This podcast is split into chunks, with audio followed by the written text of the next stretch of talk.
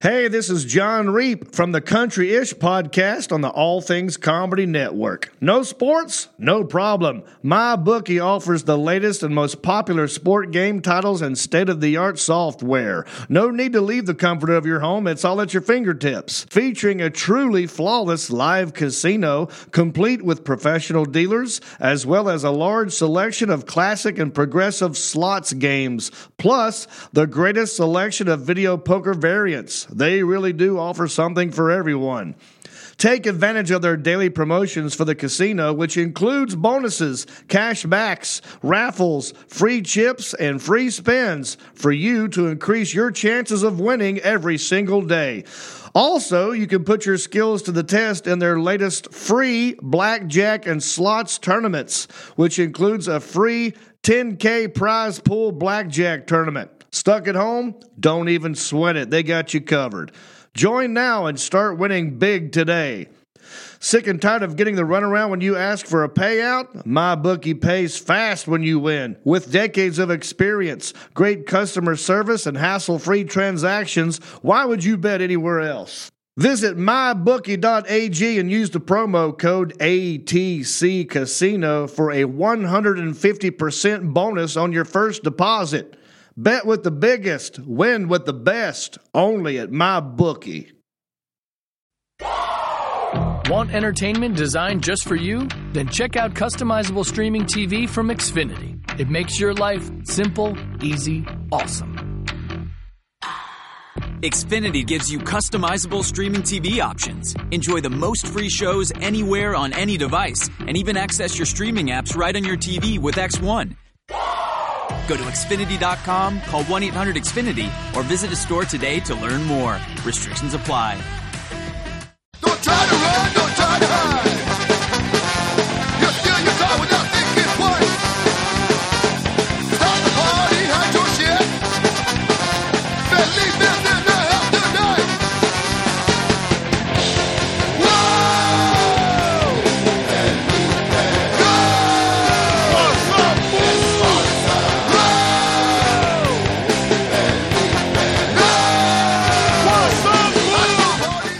Hopefully they'll understand me. I- Most of the time, they have people understanding me, so they'll understand you. okay. Because I, I get I get loud and then I, I break speakers. yeah. You know, before we start, uh, we have Rodrigo Torres right here. What's up, fool? What's happening, Rodrigo, in the house? Felipe Esparza. We have a special guest right here, all the way from Pico Gardens Housing Projects, and when he moved out of the projects across the street. He's one of the people, man, that I was like, yeah, I know somebody who doesn't live in, in the projects. He lives across the street, be- behind the alley. and um, we um, so we're we're we're just talking. We're gonna introduce him right now, but I'm gonna just talk, tell you a little bit about him, um, how I met him. When I first got to uh, Boyle Heights, I lived across the street from a park called Pecan Park. But if you guys listening to here, who are who know the park, you probably say, "Oh, I know Piscan." So, so we live across the street uh, by, by, the, by this building, and I used to see this man carry a bag full of baseballs and bats and helmets, and he used to coach little league across the street from the park, and I didn't know anybody, so I started playing across the street at the park. Um, every time, like they, after batting practice, they would lose a baseball or something, and I'll go find it and keep it. and um, so this one day, there was this lady across the st- next to me who li- who lived like across from me. I think her name I don't know her name, but she was an old uh, Mexican woman, and she lived by herself, and she had a lot of dolls next door. Like her whole house was dolls. She had a lot of dolls, and she was picking up cans or just walking her dog. And I was standing there with my brother, and she found a bag full of balls and bats. And I guess Ray Escalera had forgot them, right? So I saw that as an opportunity to get in. I said, I will befriend this guy. And I was a little kid. I probably been 12. But you know, I was already, I already knew how to be manipulative probably, or because of selling my mom's Avon, I knew how to sell myself. So I saw that this lady saw me and she goes, Do you know who these balls are? I said, um, kind of. Goes, I know whose balls those are. And then she said, Can you t- uh, tell him, you know, if he needs them?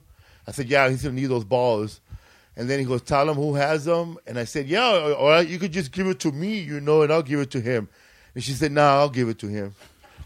I would open up my own little league or something. She probably thought, you know. This lady, I think she was a hoarder, man. She had a million dolls in her house.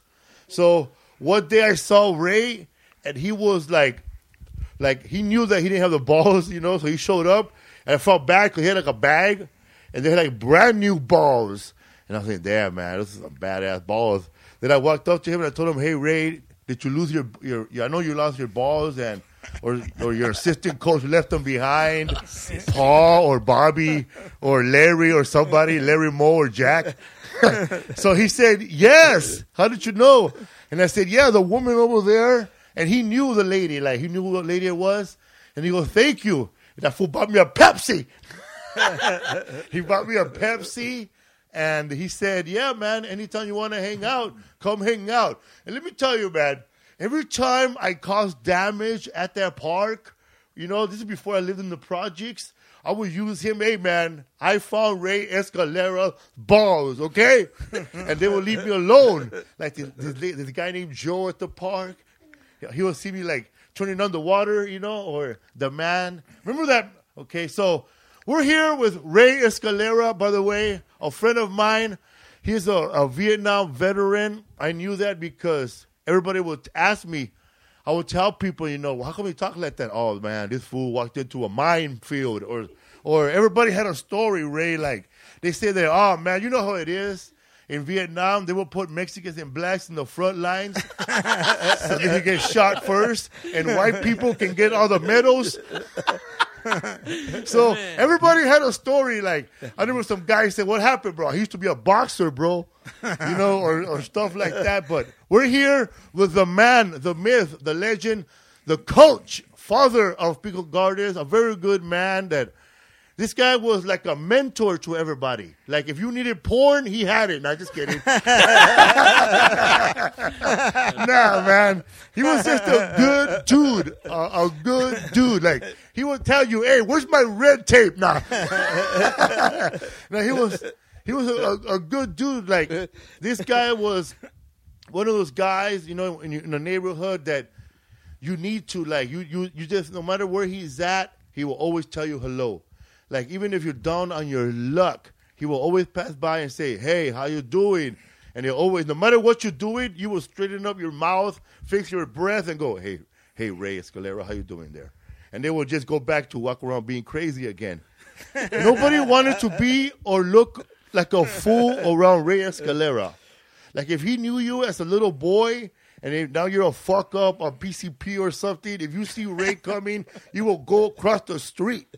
Like if you, you would you would rather see your mom see you all tore up than Ray Escalera. so that's how I got to know him, and a lot of you guys have seen me do interviews where I talk about how did I start being a comedian. Well, Ray Escalera's house. My brother Angel, he was a good friend of his son, Ray Escalera, because Ray Escalera used to coach my brother Angel. They were the A's, or back then, they weren't really the A's. Eh, they were the, they were the team with the letter A. Because back then, man, the major leagues had marketing, and you couldn't really Pecan Park. We couldn't really have like a we had we didn't have that many good uniforms. You if you were the Dodgers, you were just a team with a letter D, or you were sponsored by Jim Burgers or Bell Bondsman, or the back of your T-shirt will say Allen Bees. Ray Escalera, but Dr. Bar, Ray Escalera was good at marketing, man. He would knock at people's houses. Hey, Arrieta Market, what's up? So we're here with. Let's introduce yourself, Ray Escalera. How you doing, sir? Oh, I'm doing great, Felipe. I'm just trying to hang in there. That's all. Was that crazy? Reminiscing. Yeah, this, and it's still going on because I, I miss uh, where I came from, and I go there once in a while just to go back to where my roots uh, are from. It's funny, like um, we were just talking. You know, I was um talking to people. uh, Like they they always like, there's, there's actually a page called Pico Aliso page on Facebook where everybody from the projects they throw in little things. Do you remember this? Do you remember that? It's like um you you might be from Pico Aliso if if Ray Escalera taught you how to throw a curve, or you might be from Aliso, P- Pico Aliso, if Lou Hazen made you do push-ups for an hour. that was my coach. It's another guy. It's an old man. I think he was German. Was he German? No, no, no. I don't know what it was. He was just a good guy, good man.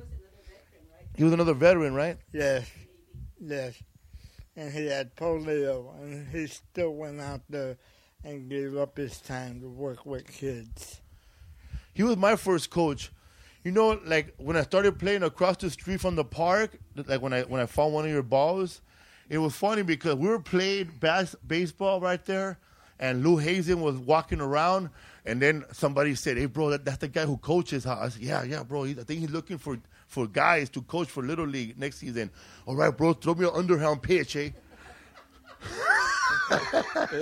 So he threw me an underhand pitch with a hard ball, and I whacked it. And, and Lou Hazen turned around. I mean, his whole body didn't turn around. He just turned his waist.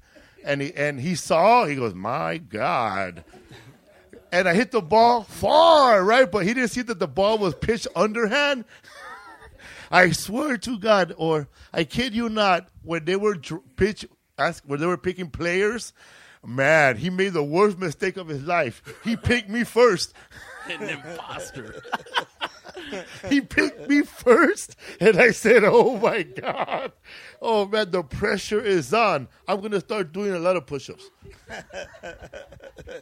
And uh, Mr. Escalera, are you from Boyle Heights? Is that where you grew up? Yeah, uh, no, I'm from the country. I came from Fresno, uh, Okay. from uh, uh, farmers. Uh, we used to live in camps uh, uh, where our families would work in the fields. Oh, you're a migrant worker. Yes. You guys came from another state or from no, Mexico? From, from Fresno. Fresno. From that uh, San Joaquin Valley right there? There you go. That's it. See, Down Valley. So it's funny. Like, there's a comedian that does a joke, you know, and sometimes I do it too. He goes, he goes, yeah, um, oh man, my mom, my my father, he was a boxer. My dad was a boxer. Yeah, they boxed grapes, tomatoes, oranges. Armando Casillo. and when did you get to Boyle Heights? Uh, in 1959. In 1959? Yeah, my first day at Pico Gardens, I got beat up pretty bad. That's the projects for you, man. In 59? Yeah, I got beat up because uh, the kid left the swing and I went and got on it, so I, he, I wouldn't get off and he beat me up. That's okay because I told my nephew and he came over, he, he, he told me, where is he? And he? I told him he, he went and beat him up. Keep the cycle going. yeah, so he helped me out that day. How old were you? At that time, 13, So you moved into the projects in '59. yes. Were, the- were the housing projects back then the same as they were when I was there? No. No, it was smaller or more dirt. Uh, no, they had, you know, it's a pavement. They didn't have uh, uh, the water could. It's, it's basically uh, all pa- pavement. It wasn't cement. Oh, You know? But uh, everything else, basically, the the what? If you remember, the projects were different. Were all the same color. yeah, they were green. Yeah, they were. No, they were blue. They were blue back then. All blue. every one of them. Okay, but not. and then one day they started paying them different. You know, Were the projects all Latino when you were there? no, most of, most of it I would say seventy-five to eighty percent. Uh, it was um, uh, black. Black? Wow. Yes. But the little side was almost a hundred percent. There were deep over there, huh? Yeah, yeah. It was it was different. When did you start seeing like the the you so you were one of the first Latino Mexicans Americans to move into the Pico Gardens, or or there were already a lot of um or Native Americans? There was a, a, a few families already living there when I got there. What family was living there when you got there that was still living there when I got there? Uh, Amadors, no? uh, yeah, Freddie and yeah, yeah. I th- yeah, I would have to say yes, yes. The Amador family was there first. Well, you know what? I don't remember what year you came in. I came in in '79. Oh God! You know what? No, that they, they were already there. Oh. They were already there. Because Yeah. when, when I when I talked to my I, I talked to um, other people from the housing projects we grew up at, like the Enos, and then remember Yeah. Enos, Yeah. Rodney Enos, Right. Robert Enos, Nelson, who doesn't drink no more, Yeah, um, Kaya. Ta- Taya, yes, Taya, Taya. and they tell me that they moved in in '63 or '67. They told me they moved in there. I don't remember the time, but uh, the Eno family, well, like Coach, uh, uh, one of the the girls, and my son used to hang around with the the, the brothers. So uh, once you grew up right there, when did you when did you start working? Because I remember I, I I read um, on your Facebook, on, on your son's Facebook that you used you um used to work for a man who I never I just seen a couple of times George, of he he owned property right. George Barnes. George Barnes. Yeah, because you used to work at the liquor store, don't didn't you? Yes. When you were a kid. Yeah. But I was only getting twenty five dollars a week for twelve hours a day. Damn.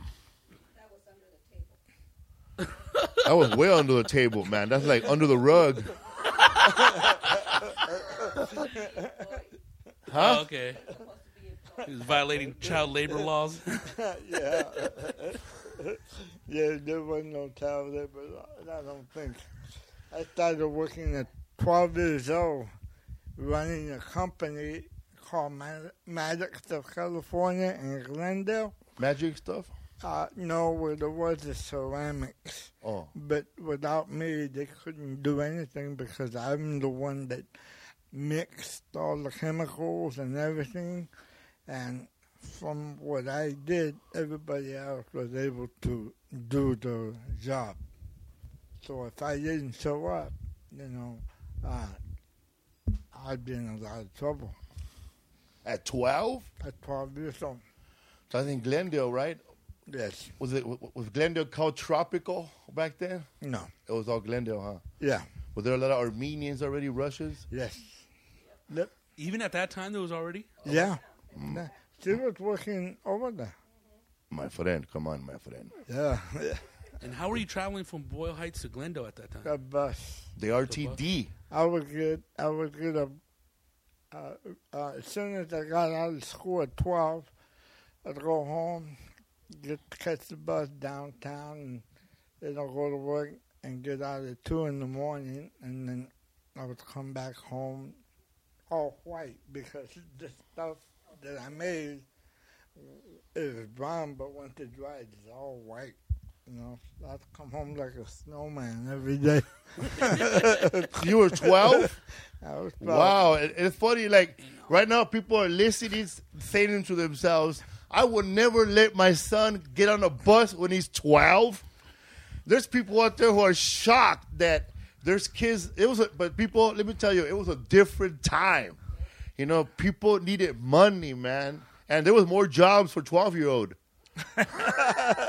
you know what? That's that's absolutely true because when we came to Los Angeles, we never had switches, light switches. Light switches. Yeah, so we used to play with them. I said, look, look, it, it turns on the light, you know? And then we had a toilet. And said, when you flushed it, everything went down. We never had a toilet. We never had running water in the house. My mom used to take us a shower in a tina, you know, like a big old round, I guess, bucket. Yeah, big One One of those big old redneck jacuzzis. yeah. yeah. and then uh, we used to use the restroom in the coffee can. Each one of us had our own can. Folgers was the the, uh, the my my favorite. the preferred can. Your own Folgers can. You had your, so you had your own Folgers can. Yeah, I have memories. I wish I could have saved it. That was your restroom. That was your restroom. A Folgers can. yes, Wow. yes, every night. You had to be precise to make it in that little can, huh? Oh yeah, but we had little butts then. No. It's not like now, man. no, not now. Fill it to the rim with brim. yeah, so moving to LA was really, you know, something else because, you know, we came from a farm. We worked on the farm. We come to Los Angeles The big city. and we think, God, look at this. It has walls. It, it's so smooth because we didn't have walls. We had just the studs. That's all we had, you know, the the piece of wood. If you say like we have a three bedroom house over here, but you put up the curtains. Yeah, there you go. That's what we used to It was do. all framed out, and then you didn't have any drywall, I'm sure, or insulation. No, no, that. we didn't have drywall, nothing like that. Straight you know? casas de madera style. Yeah, yeah, that's all. And then we come here and say, ah, no more, no more farming. That's it. what happens? We wind up in Anaheim picking strawberries and asparagus. You know, What years were those? Uh, that was in probably seventy. Wait a minute. No, no, no. Uh, yeah, in about 61, 62. Wow. Yeah. You know, right there where he's the place that he's talking about, where he picks strawberry, strawberries and asparagus. That place is called Disney, California Disney now, Yep. and that's where it used to be. Cause I remember me and my brother Angel Yeah. and B. Remember BB? Oh, yeah. Yeah, we found a, a, a wallet with eighty dollars at Dodger Stadium. And the next day, we took the the bus, the 460, Yeah. to Disneyland, and it, it stopped right there on on where where um, California Disney is right now, and we, and we went to um, Disneyland to sneak in. Is that the one on on Whittier Boulevard that you Yes, took? Yeah. that's that's where the that, that, that's where the bus stops exactly by Yeah, Sears. Yes, yeah. the 460. That's right. and um, we went to Disneyland, and if you guys don't know, that that's where he picked strawberries at on California Disney. Yep. Long time ago. Long time ago. California Adventure, actually, that's where Yeah. that's where the strawberry fields used to be before they built, because they were there for a while. Yeah. Yeah. Oh, yeah. Be, be honest with you, what, nothing existed there. Disneyland wasn't as big as, as it is now, you know? Was Disneyland open already? Oh, yeah. But it was Yeah. tiny, huh? Well, a lot smaller than it is now, you know? Now it, it's real big. You know, it's funny, man. They built California Adventure, they built Disney, but the the the, the employees are are still Mexican, except they're not picking strawberries; they're giving you a soda. or they're cleaning the toilets. We have a great a friend of ours, Gracie Pollock, who used to live right here in the projects. She's been working at California Disney uh, yeah about twenty years. Gracie been working there for twenty years. Yeah, and one day she met a friend of mine who worked at Pecan. He went and got a job at Disneyland too, and they were talking, and she said, "I used to have a boyfriend named Ray. He was in Vietnam. That's his, uh, this that you, would you happen to know him? He goes, sure, I know him. I got his number. You want a picture of him? And she couldn't believe it, you know. I mean, when you find someone just like that, it's weird. It's weird. Well, know? Grace kept it a secret for 20 years working there, man. If she would have told everybody, we would all got him free. you know what happened when you live in the projects, man? We're like a little enclosed village. We're like outside of Los Angeles. When they mention Boyle Heights, they're not thinking about us. They're thinking about they're thinking about east of Boyle Street. Or once you get up first and Boyle, fourth and Boyle, sixth and Boyle, seventh and Boyle, east of that is what they consider Boyle Heights. Because we're like the flats. We're Boyle, we're by the Pico Aliso housing projects. There was no you. We would have to, you would have to be in. You would if you want to walk to Safeway, you would have to walk with six people, or else you're gonna get confronted by three different gangs on the way to the market. and Third Street was ready. yeah, yeah, yeah. Like like when we grow, like when we used to walk to school, we, we it, it would have to be like we can just walk to school like a normal kid. We had the project route, go around the tunnels. There you go. Remember the tunnels? Yes. yes. Go through the park. Remember, I don't know if the bridge was still there. There was a bridge that went, uh, you know, afterwards they made a small bridge. But they used to have a big old bridge that you could drive over. over six over the bridge before they built the five, right? Yeah, yeah. The Sixth Street Bridge. because on 6th Street, there's a corner and you'll see like a yard, looks like a yard, like a little park. That was all part of Hollenbeck Park, you know? And people, you- in the old times, you, you could drive over that bridge. But it doesn't exist anymore, you know? I don't know when they took it down, just like the Angels flight when I used to go down there and deliver papers, uh, I'd get up at two in the morning and go down there and get all my papers together and then go start delivering them to the Ambassador Hotel. Uh, you know, to I used to run the Third Street Tunnel, and you know, I went to a lot as a kid. that we had to do something to make money. Shine shoes. I, I used to be good at shining shoes. Where did you shine shoes at? Downtown? Downtown, Central Market. that Central was, Market? That was where you went. That's what. That's what. Did you ever uh, make? Uh, there used to be a guy when when I was in rehab who lived in Echo Park, and he used to shine shoes, and all the all the other all the Rampart police officers used to drop off his shoes, and sometimes like, but he was a heroin addict, but he was shining shoes. He said that he used to make that noise when he's buffing them, Yeah, to yeah. make it sound like he's Yeah. buffing them real good. Did you ever make that noise? Yeah. If you ever get your shoe shines, and if you hear this noise, that's not your shoes. That's the shoe shine guy making you think that he's buffing them. that's a trick, huh? Yeah, if you, if you really shine shoes, you'll hear that flapping. Yeah, like that. That's a shoe shiner, you know, and I was good at my job. Yeah. Did you have the whole shoe shop, the shoe shoebox gear, or did you make your own one? Ha- um, I made my own one. Me and my friend Mike, he's the one that really used to work, try to find jobs. So wherever he went, he would tell me, and you know, I'd go join him. Sell newspapers on Seventh Street, Seventh and Alameda, to- to- and Central, and all that area. And then uh, when I started uh, my own route, they would pay me forty dollars uh, to deliver throughout uh, um, downtown LA A week or a day? a month. A month? Well, Damn. That was L.A. Times. Yeah, yeah. Forty dollars a month. And how were you? Uh, at that time, that was around fourteen. Yeah, about fourteen.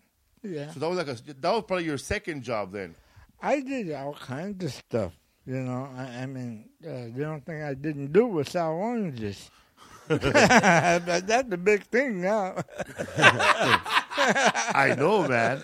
You know what's funny? Like growing up, where you grew up, 'cause we both grew up in the same spot. I think every kid had a hustle. Like every kid, whether it was the legitimate way or the illegitimate way, every kid I knew growing up had a hustle. Because when I was a kid, I don't know, man.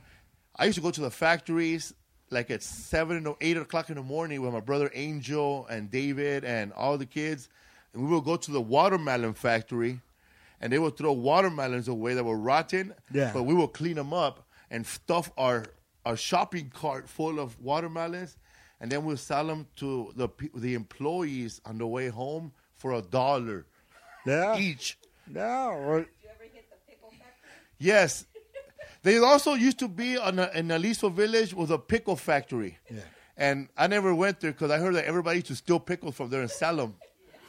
One, one time, this guy from Primera Flats, I was at the swimming pool, and um, this guy brought a whole barrel full of um, full of pickles, and um, he was telling everybody to grab a pickle. But when I put my hand in there, there were sliced pickles.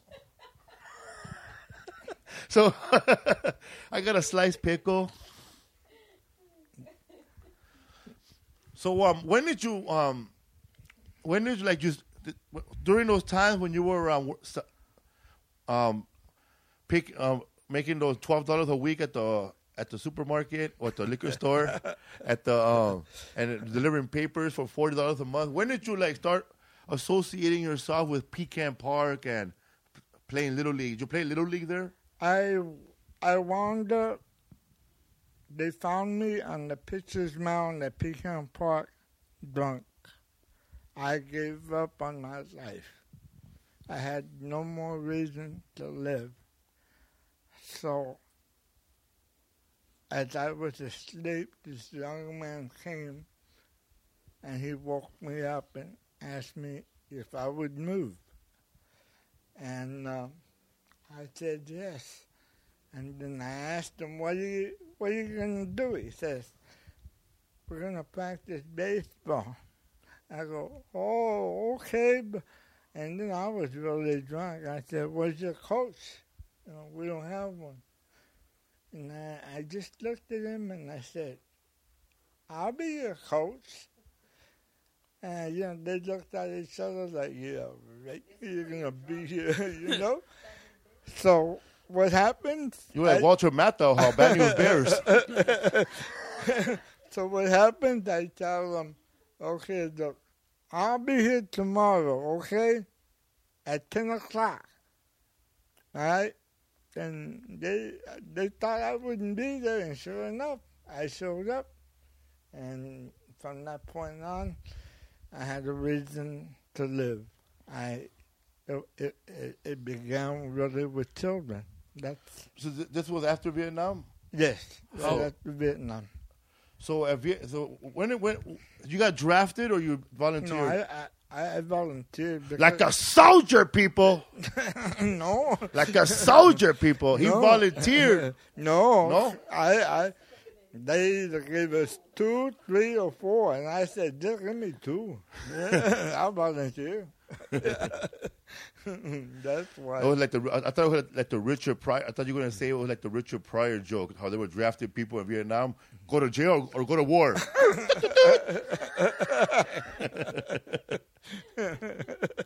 Um, What did what, what, what joined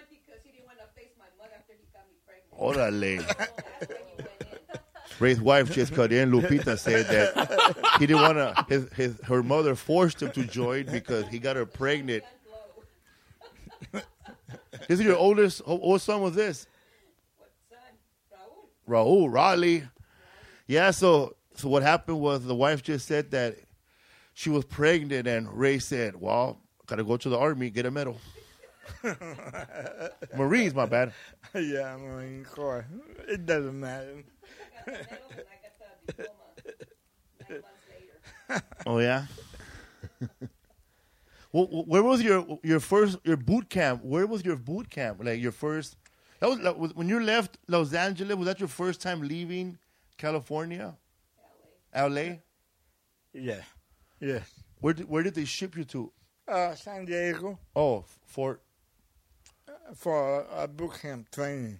El Toro or Pendleton? No, no, MCRD. That's the Marine Corps Recruit Training Depot. Oh, Yeah, and I was only there at that time because of the war, only eight weeks. Once you did the eight weeks, they give you uh, 30 days, and then you're off to war. a 30 day off. 30 day off. So what, what did you do for those 30 days? Got married? Oh, I had a. You know what? Mm, Yeah, we did get married. Yeah, yeah, we got married. So you were 19 years old. That's the time I had my kid too, 19. Yeah, yeah, yeah. That, No, I, I, I didn't join the service, man. I joined the Salvation Army.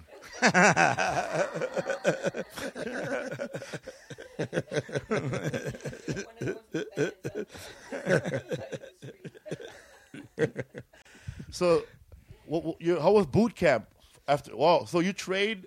They trained you as a Marine for eight weeks with a drill sergeant and at all that that. at that time, yes. Was there a lot of all? Was it all Chicanos, all Mexican, or all mixed? It was mixed, but it, the history of the Marine Corps, especially during the Vietnam War, more uh, Latinos came from East LA, Boyle Heights, Modesto. in those in those areas. No, in in Heights and out, you know that area East LA. than any other city, you know. And when I heard that, because they announced it, you know, I was, uh, I said, damn, you know, uh, we did our job. Latinos, you know, got in there and did what we had to do, you know. And no other city can claim that, but we can, you know. So at least I, you know, I'm kind of, I kind of like that. Very cool. That's good. That the, most of the, the people they, they chose, they drafted were from East LA and Boyle Heights, bro, 'cause we're killers. No, they no more. A lot of the guys they signed up. They signed up, They huh? signed up. Yeah, you know, in the projects at that time, what do you have? Nothing. There's nothing for you. Nothing. Nothing. You know, what kind of work are you going to do as a kid? You know, you're 18 years old, you're on welfare, you don't have no money, you can't go to college because you have to pay for everything, bus, everything. So, what, what, other choice do you have? And keep in mind, people, that our address is the projects, and there's a lot of warehouses, businesses, million dollar businesses all around our neighborhood. But every time we would try to apply there, and once they knew our address or you live in the projects, they will rip the application. They did not hire nobody from the projects, people. Not till Father Greg came in, not till 30 years later. Am I right or wrong? You're right. Damn. Absolutely right. Father Greg, you know, at first a lot of people didn't care for him because he was only uh, helping the guys that were involved with the gangs.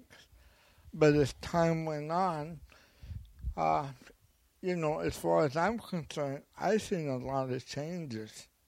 Father Greg went through a lot to do what he, he had to do. And now, you know, when you, you, you see what he's done, I mean, what more do we want? You know, as long as uh, he's there, uh, people will always fly, you know, go to him for help. And he helped them out, you know. So I'm grateful for that. You know, even though I don't live there, I know that you know, of people out there are being helped, and that's great. Yeah, Father Greg Boyle, he's the guy that um, he's a he's a priest, and he used to have a, a youth program um, for, for on Fridays, and um, he's the guy that sent me to rehab when I quit messing around 20 years ago. That's when he was on with Jobs with the Future. So when you got to um, but, but after the eight weeks of um, training in San Diego, where did you ship you to? Vietnam. Vietnam, Saigon, or Uh, no, Da Nang. Was it hot when you got? The, what was what was the when you first got off the the plane? What was like the, the first thought? Like maybe I'm not in Kansas anymore, or uh, I was so scared because I, ne- I never saw so many helicopters firing. Uh, you could hear the rounds going because they make a sound, the rounds.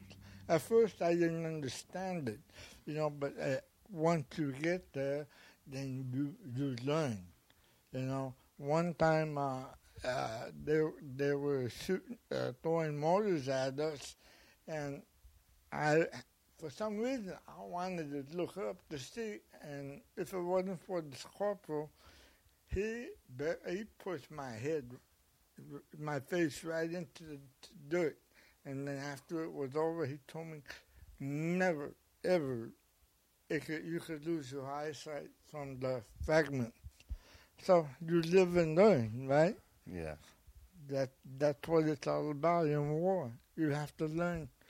And the same guy who taught me made a mistake and, and died about four days later after I arrived because he's, he told me never walk over a bridge. And he did, and he died. The bridge blew up. Yeah, the bridge blew up. Yeah. But, you know, that's war. You know, How long were you there for? three months. Three months. Yeah. Now, it didn't take too long for them to, you know, get me out of there. At least I'm home. but, you know, Did you get like? Did you get shot? yeah, I got shot in the face. I lost majority of my teeth and my tongue. I'm half paral- uh, numb from uh, my face, my leg, uh, my shoulder, a little bit in my head fragments, and that's about it. But that's enough to send me home. that's all I cared about. I was on my way home, you know.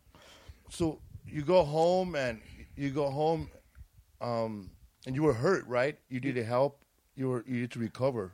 Yeah, I stood in the hospital over a year. A year. You were in the hospital for two years. What was that? What was that like, Ray? Would you just going? Just what were you thinking? Was it just like? Did you ever like feel like I should just give up? Would you like fighting for your life? Pray, Were you praying? No, because while I was in there, there were, there were guys coming in with brain injuries, uh, no legs, no arms, uh, some in a vegetable state where they can't move anything but their head. Uh, there were just too many things, you know. So as as we as I saw those things, you know, then I I thought to myself, I'm just lucky that one day I'll be able to walk and move around, but these people will never ever be able to do that, you know. So, then that's that's, and then uh, I was never really ever promoted, you know, like I, I I went in as a private and I came home as a private. but uh, it's because they lost me in the system, and then they gave me my stripes over here in in uh, Wadsworth by UCLA. Yeah, but I never wore 'em. Who cares? In those two years you were in the hospital, that was a lot of re- rehabilitation for you. Yeah, I had to learn how to talk again. Um, uh, they were running a lot of tests on my tongue, you know, they put needles in there and then turn on electricity to see if it will move. And my leg wounds were still wide open. It's just a lot of things that I went through, you know. I would come home. I came home one day in a cast, and as soon as I got home, I'm in the bathtub trying to remove it, and as soon as I got it off, it was like a, a volcano, you know, a pus. Yeah. It was it was hurting me so bad. I left that same day, got on the bus, and suffered all the way down to San Diego, you know, until they got me in there. Once they got me in there, they gave me a shot for the pain. I wasn't feeling no more, and they put me in ICU, you know. But And were you in a veterans hospital in those two years? uh, no, I, I was still in the Marine Corps. Oh, okay. So I was under them. Even when they transferred me over here to uh, uh, Wadsworth, I was still a Marine at that time. You know, um, on uh, that's heartbreaking, man. and That you do you you felt your leg it hurt you so much that you just took it out, and it was like it was bad then, huh? It was really, really infected. You know, they just had put that cast on me, and uh, I, You know- I go ahead. Uh, go ahead. I'm sorry. No, go Yeah, ahead. just put. You know, you you say that story, and I think back about this this Facebook comment that you said. Um, I think two weeks ago when you were at the Veterans Hospital and you were visiting, you were there, and it's sad. It made me sad because I never heard that. That um, and then you said you were there to get your checkup, and um, and then some. And what, what was that? What was that comment that somebody said when somebody was at the hospital? I think they said attention. Oh, yeah. Uh, I didn't know this. This was the second time I had seen that done. Uh, uh, but uh, they were bringing out a veteran, and he had the American flag draped over him. And as soon as someone saw him coming, they yelled out, Attention! And we all stopped where we're at. We salute as he's passing by to honor him. And, you know, it, it, it, you know, that, that, you know, that for us is a, that's kind of, uh, wakes, wakes you up, you know, thinking that it could have been you, you know, or it might be you someday. But for us, it's it's just an honor for him. Maybe he can't see it, but we can at least do it. Yeah. Can I can I read one of your one of your comments that you wrote on Facebook? Yeah. It was it was it's sad if I could just get through this without choking up here. It was Ray wrote, "Today I was having a good day. I got the shots, but they did not work. So now they will be working on my lower back as I was checking out. Right inside where I went was this young man who had just come from Iraq three years ago. His body was so disfigured, and I had to say something to him. The young girl was his sister, and she was the one who took care of him. Yesterday, an LAPD officer died. A truck hit him and killed him. They showed a, a lot of officers following a car carrying his body.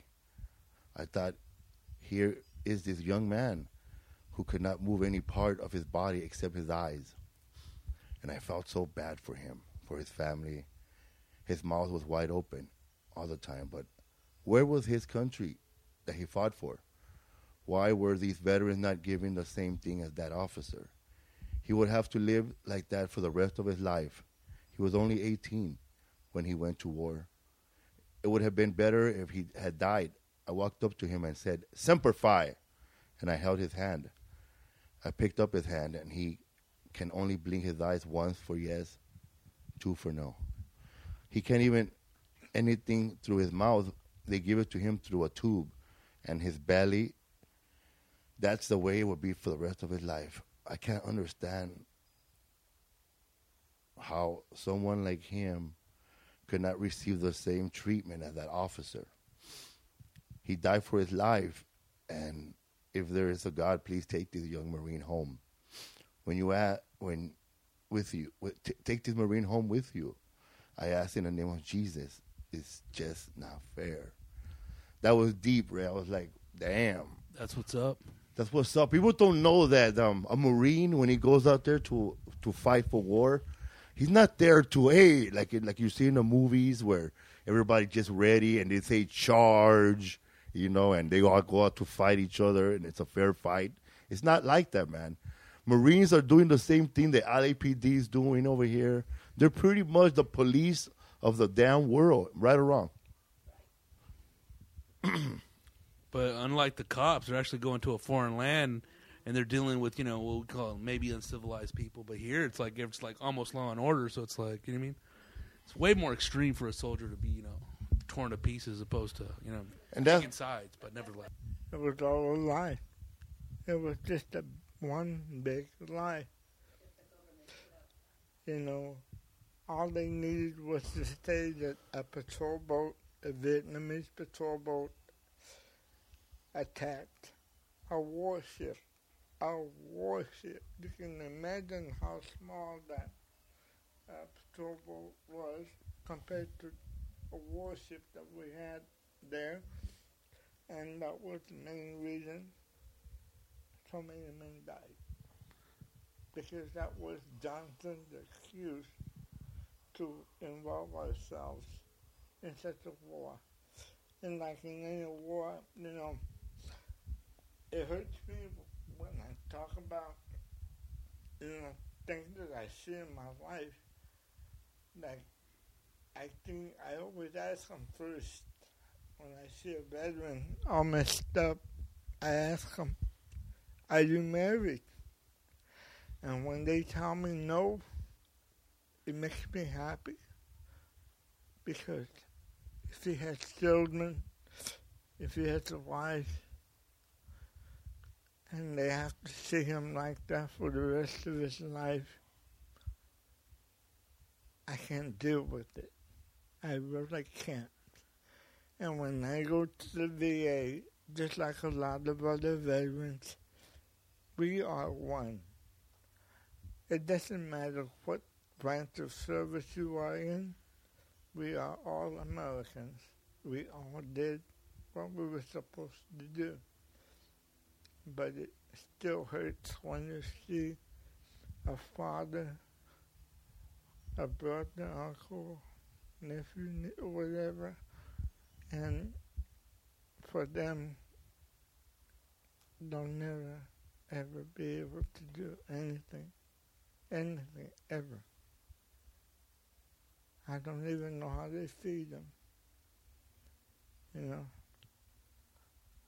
But that's that's what happens when you go to war. I just get mad because if an officer dies, I mean, you know, they spend so much money on gas and, you know, uh, to go salute and take care of them, put his name on the on the highway or freeway or whatever. But when you see a vet like him, um, who's there? Who's really there? Nobody. You know, and that's just the way I feel. You know. that's like a hardcore unspoken reality of war and the aftermath. Yeah, because uh, even now, the women, for the first time, we have a lot of women that lost their arms, their legs. They got shot in the face, just like I did. You know, this is the first time in history that we have ever had w- women hurt so bad. And the bad thing about it is no one even thinks about them. Not even mention the news that women are getting blown up. No, no. But you see women at the VA too. Uh, yes, we do. We do. We do. We do. But you, you know, it, it's not. It's not something that's common like the men, you know. But there, there are a lot of them out there, and uh, most of them were in the army. The ones that got hurt were mostly army. Mm. So, uh, so when you were when you were drunk on top of that pitcher mound and those kids came to practice, how old were you then? Right before you started coaching. Uh, six. So, when you were laying there, I don't remember. I when you were laying there drunk, were you just thinking about how everything has ended up for you, and you were just giving up? No, I just gave up. That was it. I didn't care no more. Were you drinking a lot back then? Yeah. Because when Yeah. I known you, I think I don't think I ever seen you hold a beer. Oh yeah. But I never seen him. I, you know, I don't think I, I don't think I ever seen you with a beer. I mean, growing up, I thought you used to shoot up Diet Pepsi. I mean, I never seen you with a beer. I never seen you buzz. I was like, damn, man, that's what I want to be. Cool. She doesn't. She doesn't remember, but I, I was.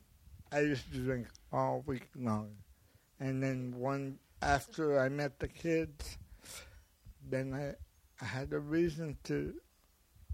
To live, you know, to do something.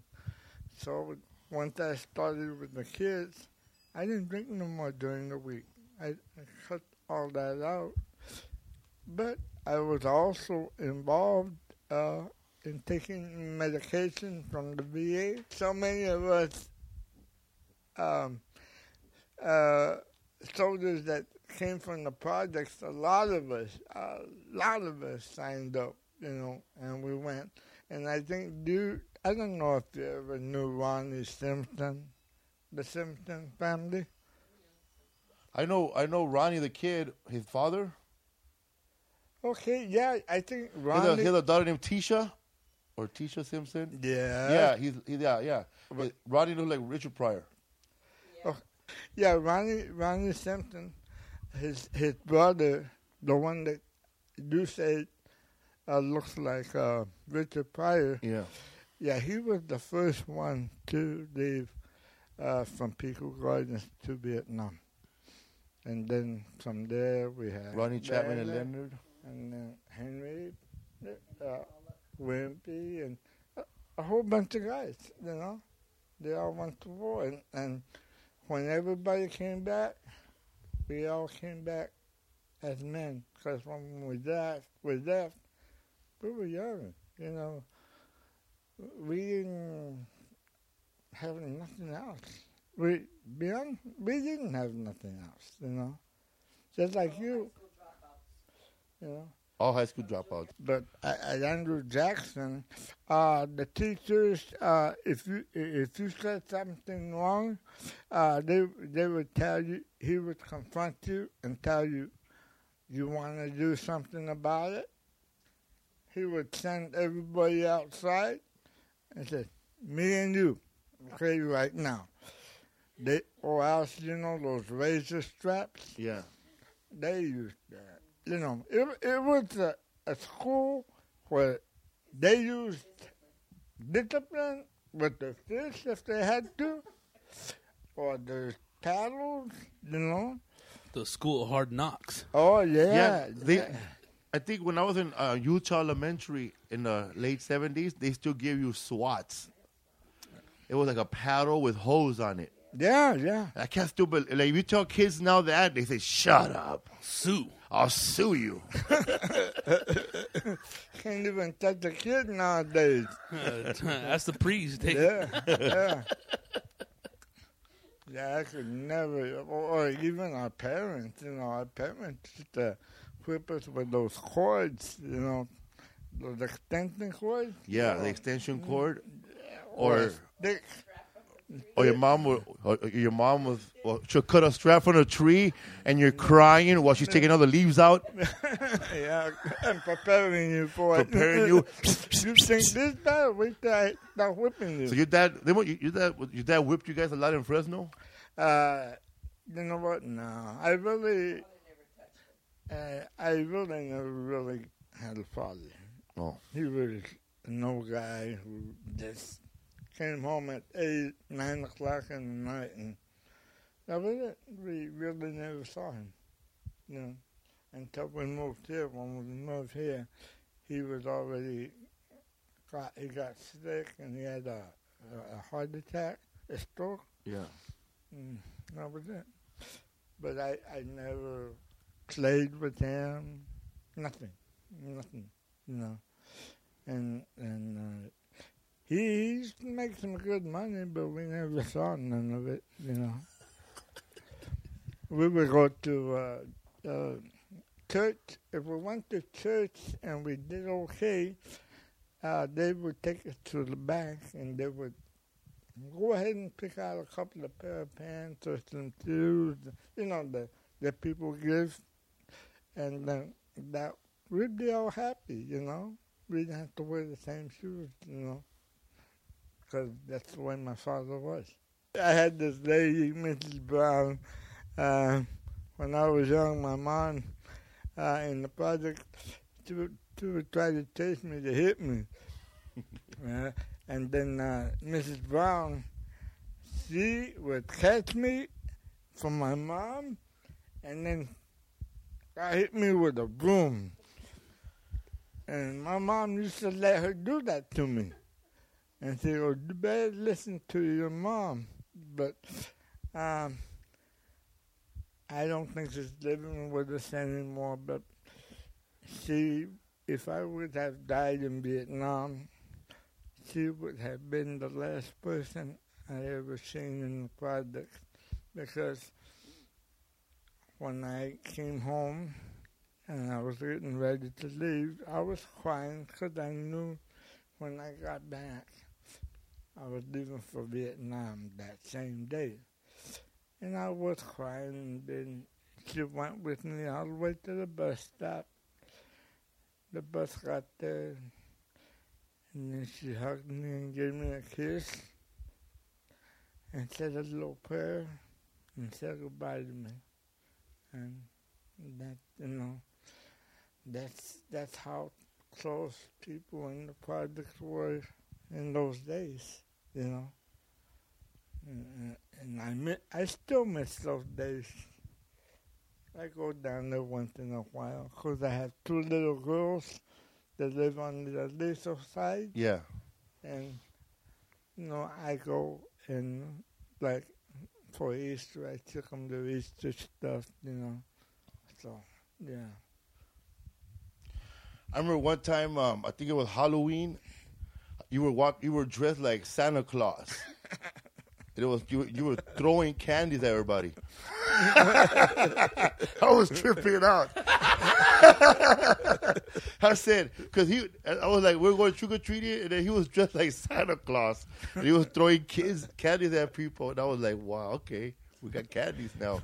but that's one thing about you, man. That's why I, I think I love you so much, and I look up to you to this day because, um, if you guys don't know, when um, when I when when I decided to be a comedian, it was inside your garage at Jackie Escalera, your son. Me, Rafa Moran, my brother Angel Esparza were inside the liv- inside the room, and um, J- Jackie just brought out a random com- a random comedy album. It was um, B- Bill Cosby sleeping with my brother Russell, and th- I I didn't even know I never seen comedy before, but I remember listening to the whole thing, and it was late. It was like almost ten. I had to go home. And that was like profound for me. This motherfucker using profound, but it really changed my. I, from then on, I heard the whole album. And let me tell you, Ray, up until then, you could have told me to tie my shoes, and I'll forget to tie them. you could have told me math, and I forgot it. I know from that day on, that hour of comedy, I never forgot. Like I remembered it, I quoted it, I talked about it, and it just stuck to me, man. And ever since then, I wanted to be a comedian, and and I finally am.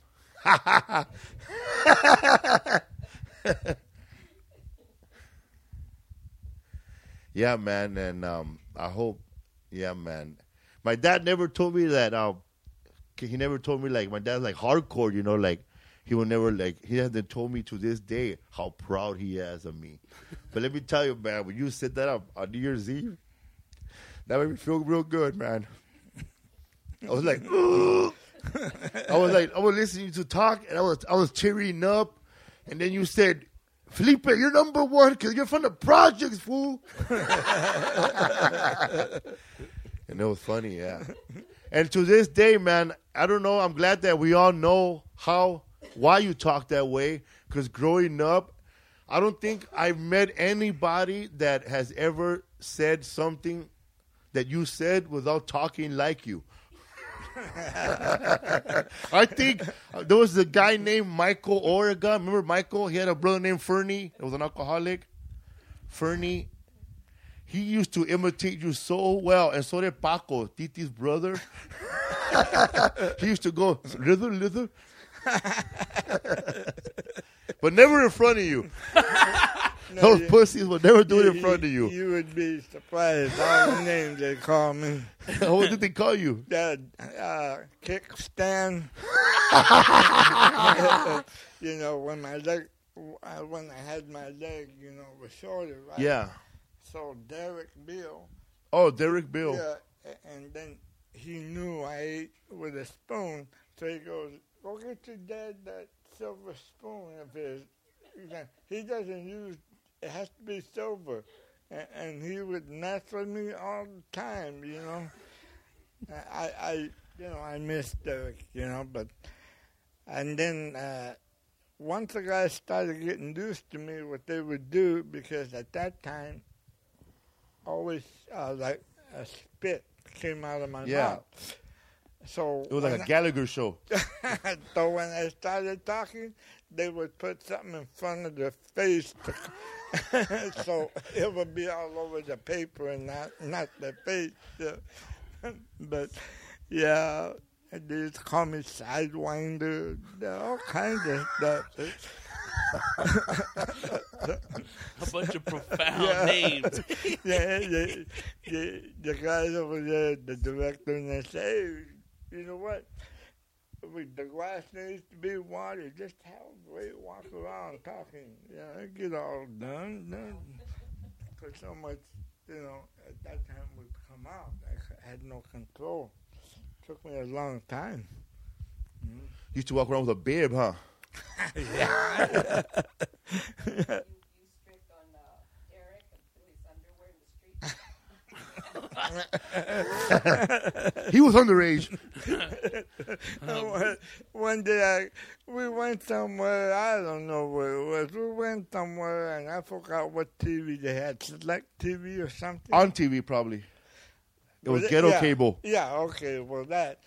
And we left and then we came home and all of a sudden I look at the TV and there's porn on there. And they turned it off, right? And and they were all laying on the floor. And I tell them, get up. They wouldn't get up. Didn't know why they wouldn't get up. Because they were up. yeah, they were up. Team jerk off. Team Twist. Yeah. Underwear. He was naked. Who? Raymond pulled him, pulled him off. Oh, Derek. Yeah. Yeah, he, he got me mad, and I told him. I told him something did. You can't catch me. I, I grabbed the little butt, got all his clothes, threw him off, and threw him in the middle of the street. and made him go pick him up. oh, man. Yeah, I, I remember um, Derek Bill and Lamar Repos. Yeah. Um, these guys were pretty. good. They were fucking. They were probably legends as far as athletics, man. Because Derek was a bad football player. I remember I always see Derek. I would, I would see Derek with his Roosevelt High School Letterman jacket with a football player, and it had wings on it. And I said, man, I wish I had that jacket so bad. I remember I, when we- the little leagues 'cause when we were talking about um, little league with Rafa and them, and we always talk about the best baseball players that ever grew up, you know, in the Pecan Park. But those legends, bro. Like there was this guy named Bolly who could pitch like nobody's business. I mean, one time w- this Mexican team called Guaymas, they wanted to take him with them to Mexico to play, but I don't know if he, he didn't want to go. But then there was this other kid named Ruben Molina. Yeah. He was bad, bro. This guy was 13, and he he hit the ball 400 feet, bro, above the pavilion. Remember that? Yeah.